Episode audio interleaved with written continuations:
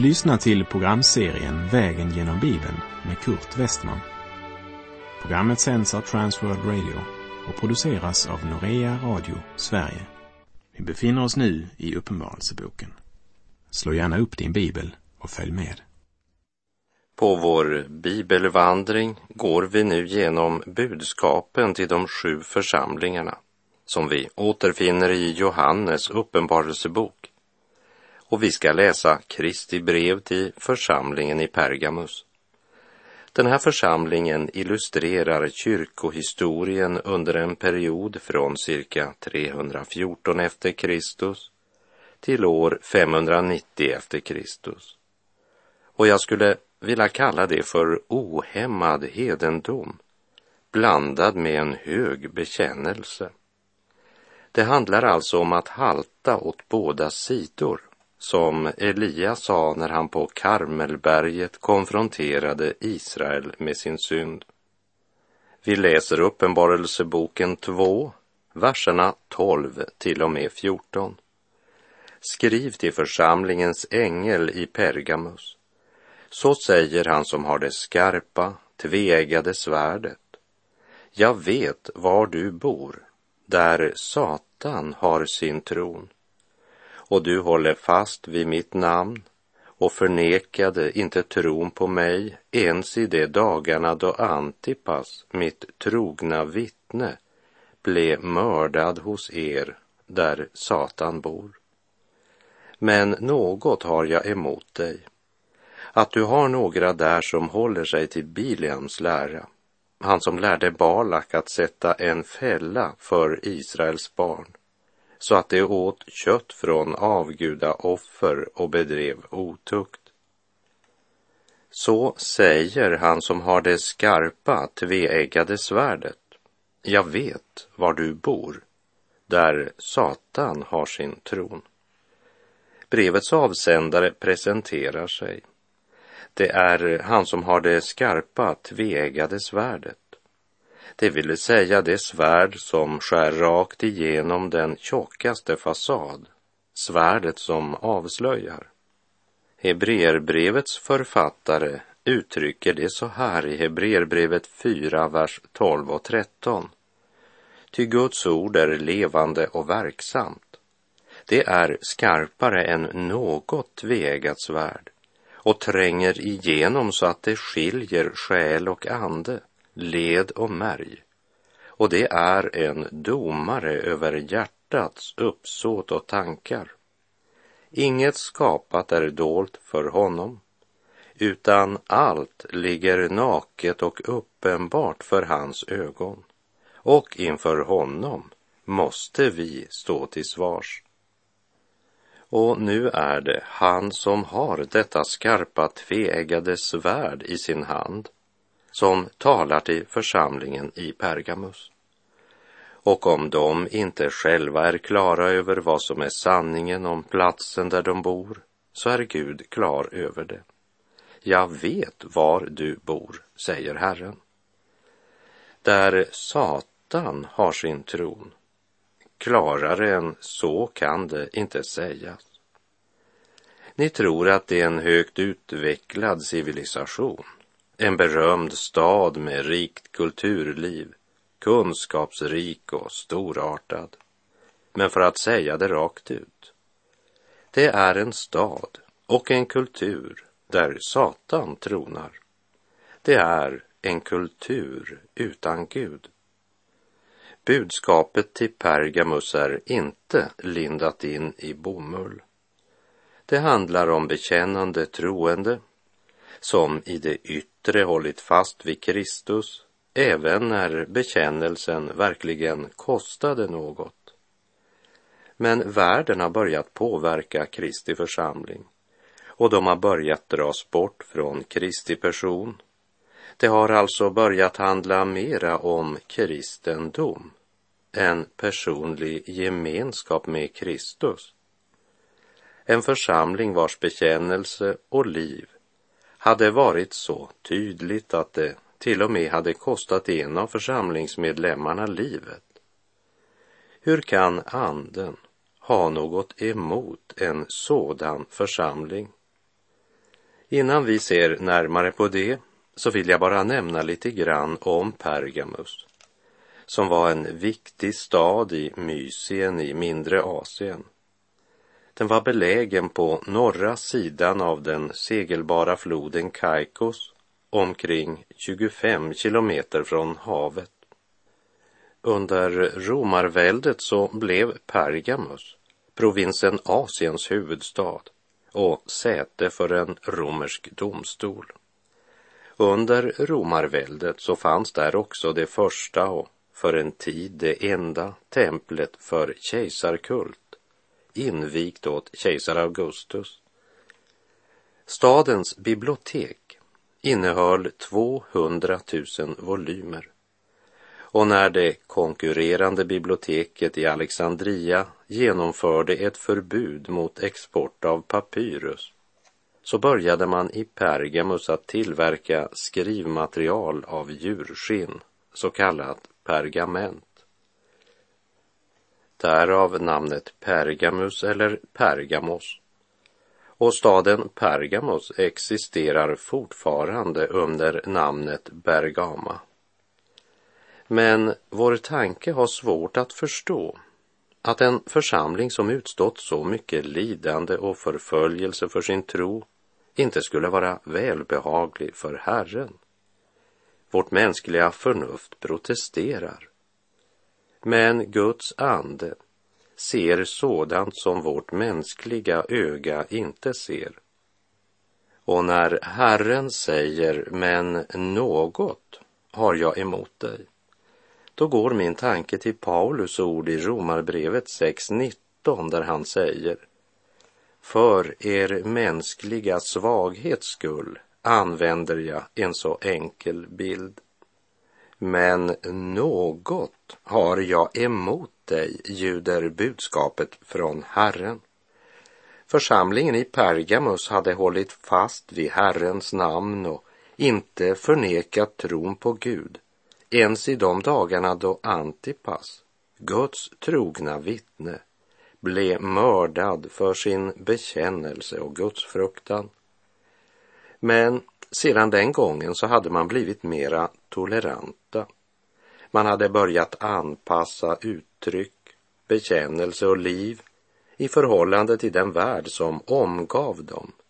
Man hade sänkt sanningskravet och den undervisning man hade fått av Kristus och av apostlarna försökte man anpassa efter tidens krav och världens visdom samtidigt som man bekände sig vara Jesu efterföljare. Här ställs vi ansikte till ansikte med en elegant andlig fasad vars rykte lever på gamla väckelser och som verkar imponerande på köttet men som fullständigt genomskådas av den helige Ande. Så säger han som har det skarpa tveeggade svärdet. Jag vet var du bor, där Satan har sin tron.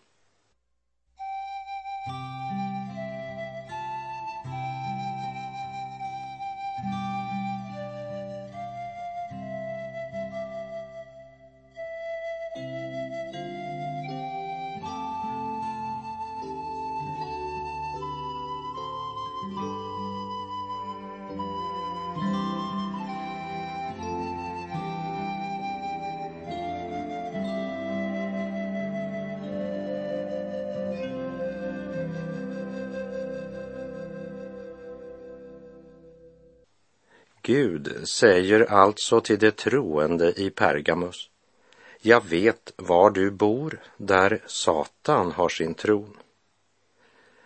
Där Satan har sin tron. Det var alltså en stad där synd och omoral överflödade, samtidigt som det var en religiös verksamhet utan like. Religionen hade blivit business och Satan hade sitt högkvarter där. Och det är Gud klar över. Men de troende var visst inte klara över situationen. Och orden borde ju vara en tankeväckare för alla dessa som tror att Satan befinner sig i helvetet. För sanningen är att han är i högsta grad närvarande och verksam i våra bygder. Satan befinner sig inte i helvetet eftersom den butiken inte har öppnat ännu. Helvetet är inte en plats där Satan regerar, utan både Satan, döden och helvetet skall efter den yttersta domen kastas i sjön av eld och svavel. Uppenbarelseboken 20, vers 10 säger och djävulen som hade bedragit dem kastades i sjön av eld och svavel, där också vilddjuret och den falske profeten är, och det skall plågas dag och natt i evigheternas evigheter. Och Uppenbarelseboken 20, vers 14 och 15 säger Döden och helvetet kastades i eldsjön. Detta vill säga eldsjön är den andra döden. Om någon inte fanns skriven i Livets bok kastades han i eldsjön. Satan vet att hans tid är kort och att det är här och nu han måste utöva sin verksamhet. För när Kristus slutligen intar tronen och alla som tillhör Kristus går in i den eviga saligheten, då är Satans tid förbi. I Andra Korinterbrevet 11.14 säger Paulus att Satan gör sig själv lik en ljusets ängel. Och i Markus 13, vers 22 och 23 säger Jesus Falska messiasgestalter och falska profeter ska träda fram och göra tecken och under för att om möjligt leda de utvalda vilse. Men var på er vakt. Jag har sagt er allt i förväg. Och han har också något att säga till de troende i Pergamus.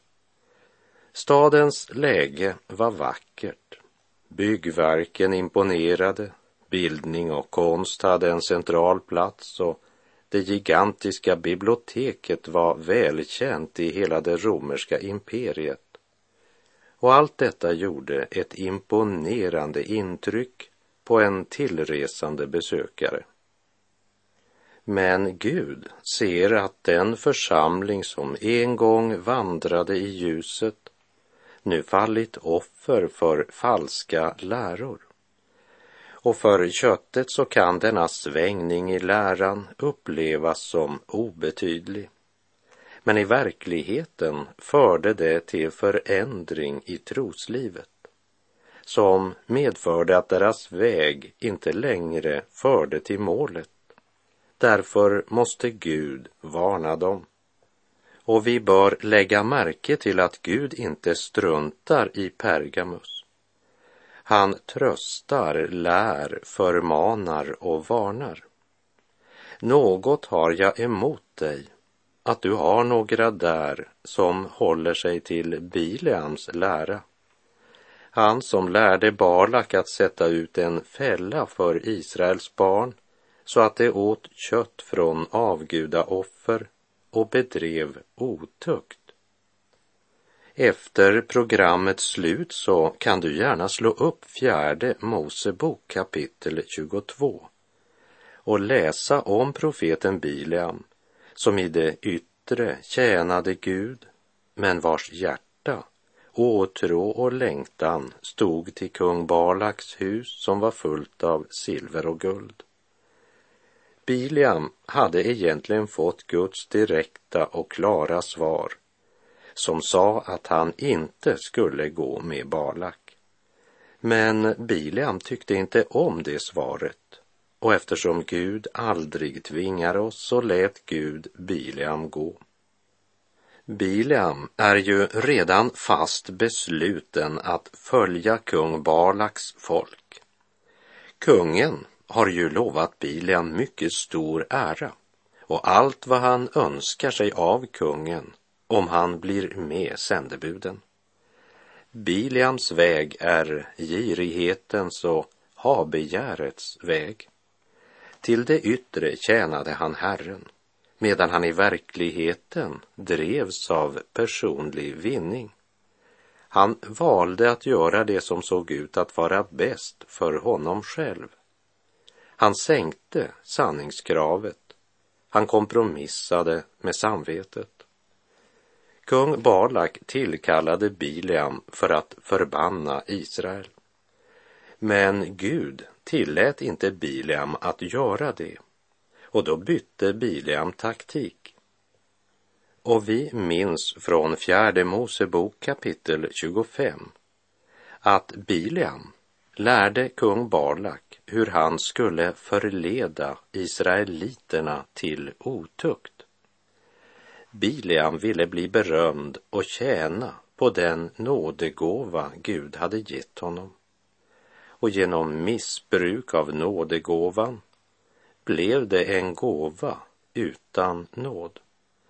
För gåvan fungerade trots att profeten avfallit. Vi kan säga att Bileam var en man som lärde sig att praktisera korsets kraft samtidigt som han flydde undan korsets smärta.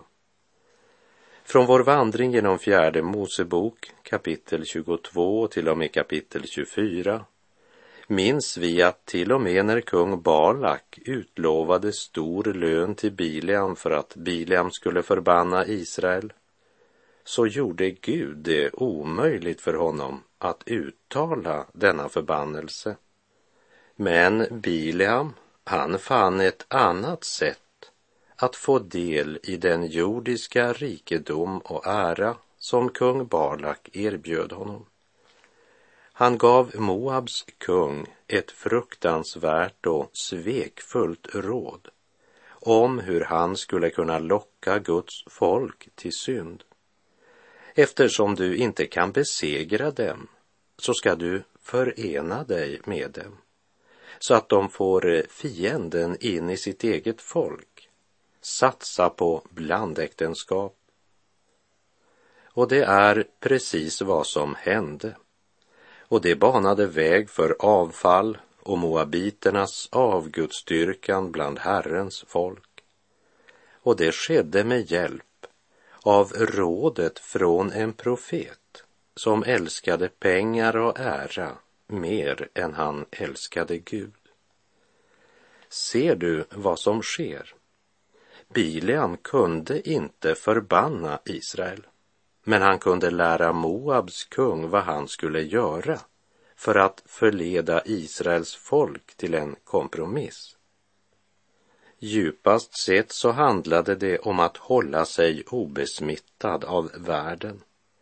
Till de troende i Rom skriver Paulus, Romarbrevet 12, vers 2.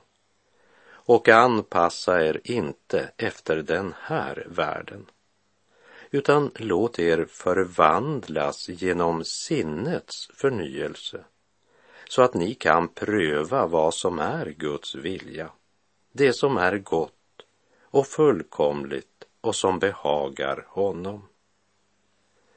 Därför ljuder Guds varning till de troende i Pergamus. Men något har jag emot dig, att du har några där som håller sig till Biliams lära han som lärde Balak att sätta ut en fälla för Israels barn så att de åt kött från avgudaoffer och bedrev otukt. Vi läser Uppenbarelseboken 2, vers 15. Så har du också sådana som på samma sätt håller sig till nikolaiternas lära. Bileams lära, det handlade om att med list förleda Israels folk till kompromiss med synden. Att inte ta Guds lag så allvarligt. Det var ju så länge sedan den skrevs och vi lever i en annan tid. När det gäller nikolaiternas lära så minns vi att Herren sa till de troende i Efesus, Uppenbarelseboken 2, vers 6. Men det berömmer jag dig för att du hatar nikolaiternas gärningar som också jag hatar.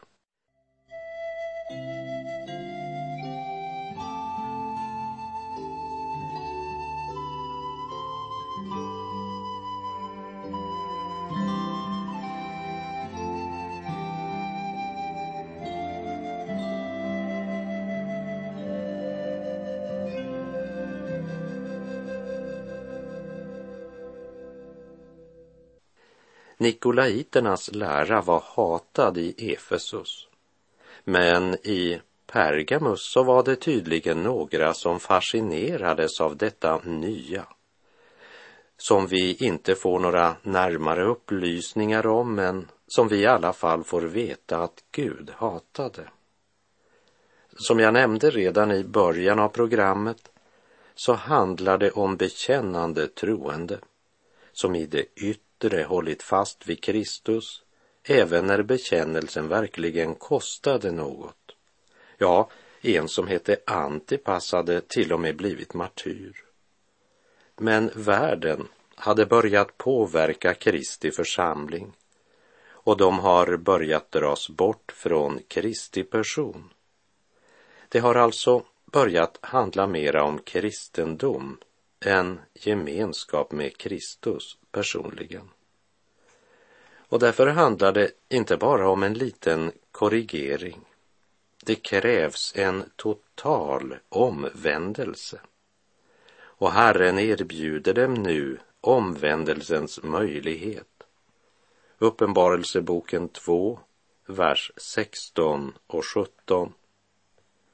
Omvänd dig därför Annars kommer jag snart över dig och strider mot dem med min munsvärd. Den som har öron må höra vad anden säger till församlingarna. Åt den som segrar ska jag ge av det dolda mannat och en vit sten skall jag ge honom och på den är skrivet ett nytt namn som ingen känner utom den som får det. Det finns inget annat botemedel, inga andra alternativ. Ändra sinnelag. Omvänd er, är Guds budskap till Pergamus. Och det budskapet är lika aktuellt idag för varje församling som på ett eller annat sätt påverkats av världslighet och av tidsandan. Om vi bekänner våra synder är han trofast och rättfärdig så att han förlåter oss våra synder och renar oss från all orättfärdighet. Om vi säger att vi inte har syndat gör vi honom till en lögnare och hans ord är inte i oss, skriver Johannes i sitt första brev kapitel 1, vers 9. Det är farligt att synda på nåden. Det förblindar sinnet och söver samvetet.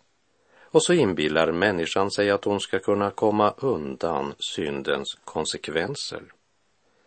Om de inte omvänder sig så säger Herren att han ska komma över den enskilda troende och han ska strida mot det som håller sig till Bilians lära och det som håller sig till Nikolaiternas lära. Och därmed drabbas också dem som genom sin tystnad gjort det möjligt för dessa villolärare att fortsätta sin verksamhet i Pergamus. Gud påminner om att det är inte församlingen som avgör vad som är rätt eller fel, men det är Guds ord. Och ordets värld ska vara normgivande när Gud fäller domen över falsk lära. Den som har öron må höra vad anden säger till församlingarna. Har du öron så har du också ett ansvar Lägg märke till vad som blir förkunnat. Gå sedan hem och studera skriften så som judarna i Berea gjorde. Apostlagärningarna 17 berättar att judarna i Berea, de var mera vidsynta än de i Thessalonike.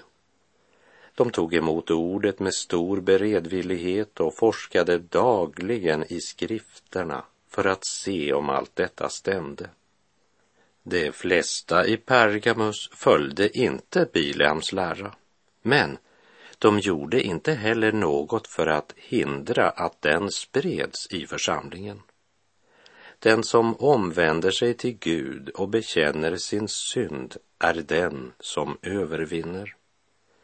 I Pergamus hade man börjat kompromissa. Man hade blivit så påverkad av det synliga som är förgängligt medan Gud önskar ge sina barn något som är fördolt för världen och som varar evigt.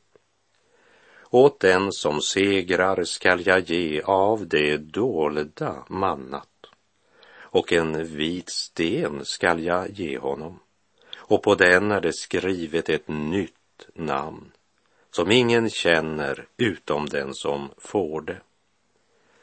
Det dolda mannat talar om Kristi person, hans försoningsdöd och hans segerrika uppståndelse så som han uppenbaras i Guds ord. Och Jesus, han sa så här om sig själv i Johannes 6, 32. Sannerligen, sannerligen, jag säger er. Mose gav er inte brödet från himlen, men min fader ger er det sanna brödet från himlen. Guds bröd är det bröd som kommer ner från himlen och ger världen liv. Ett nytt namn, det talar om en ny ställning och en ny värdighet. Ett nytt namn som ingen känner utom den som får det. Det talar till oss om att det djupaste och intimaste i Guds gemenskapen det förblir en hemlighet mellan Gud och den troende. För det finns inga ord som kan beskriva det. Det måste erfaras.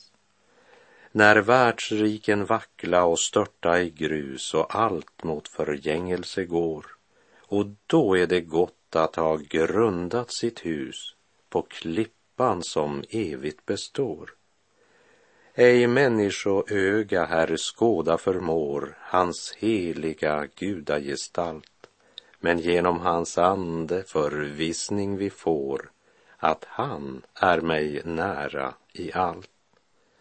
Den som har öron må höra vad anden säger till församlingarna. Åt den som segrar skall jag ge av det dolda mannat och en vit sten skall jag ge honom och på den är det skrivet ett nytt namn som ingen känner utom den som får det. Och med det så är vår tid ute för den här gången. Du som har öron, hör vad anden försöker säga dig. Herren vare med dig, må hans välsignelse vila över dig. Gud är god.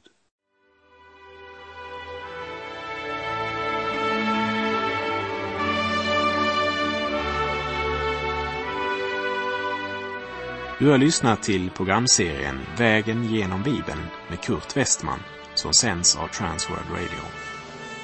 Programserien är producerad av Norea Radio Sverige. Om du önskar mer information om vårt radiomissionsarbete så skriv till Norea Radio Sverige, box 3419 103 68 Stockholm.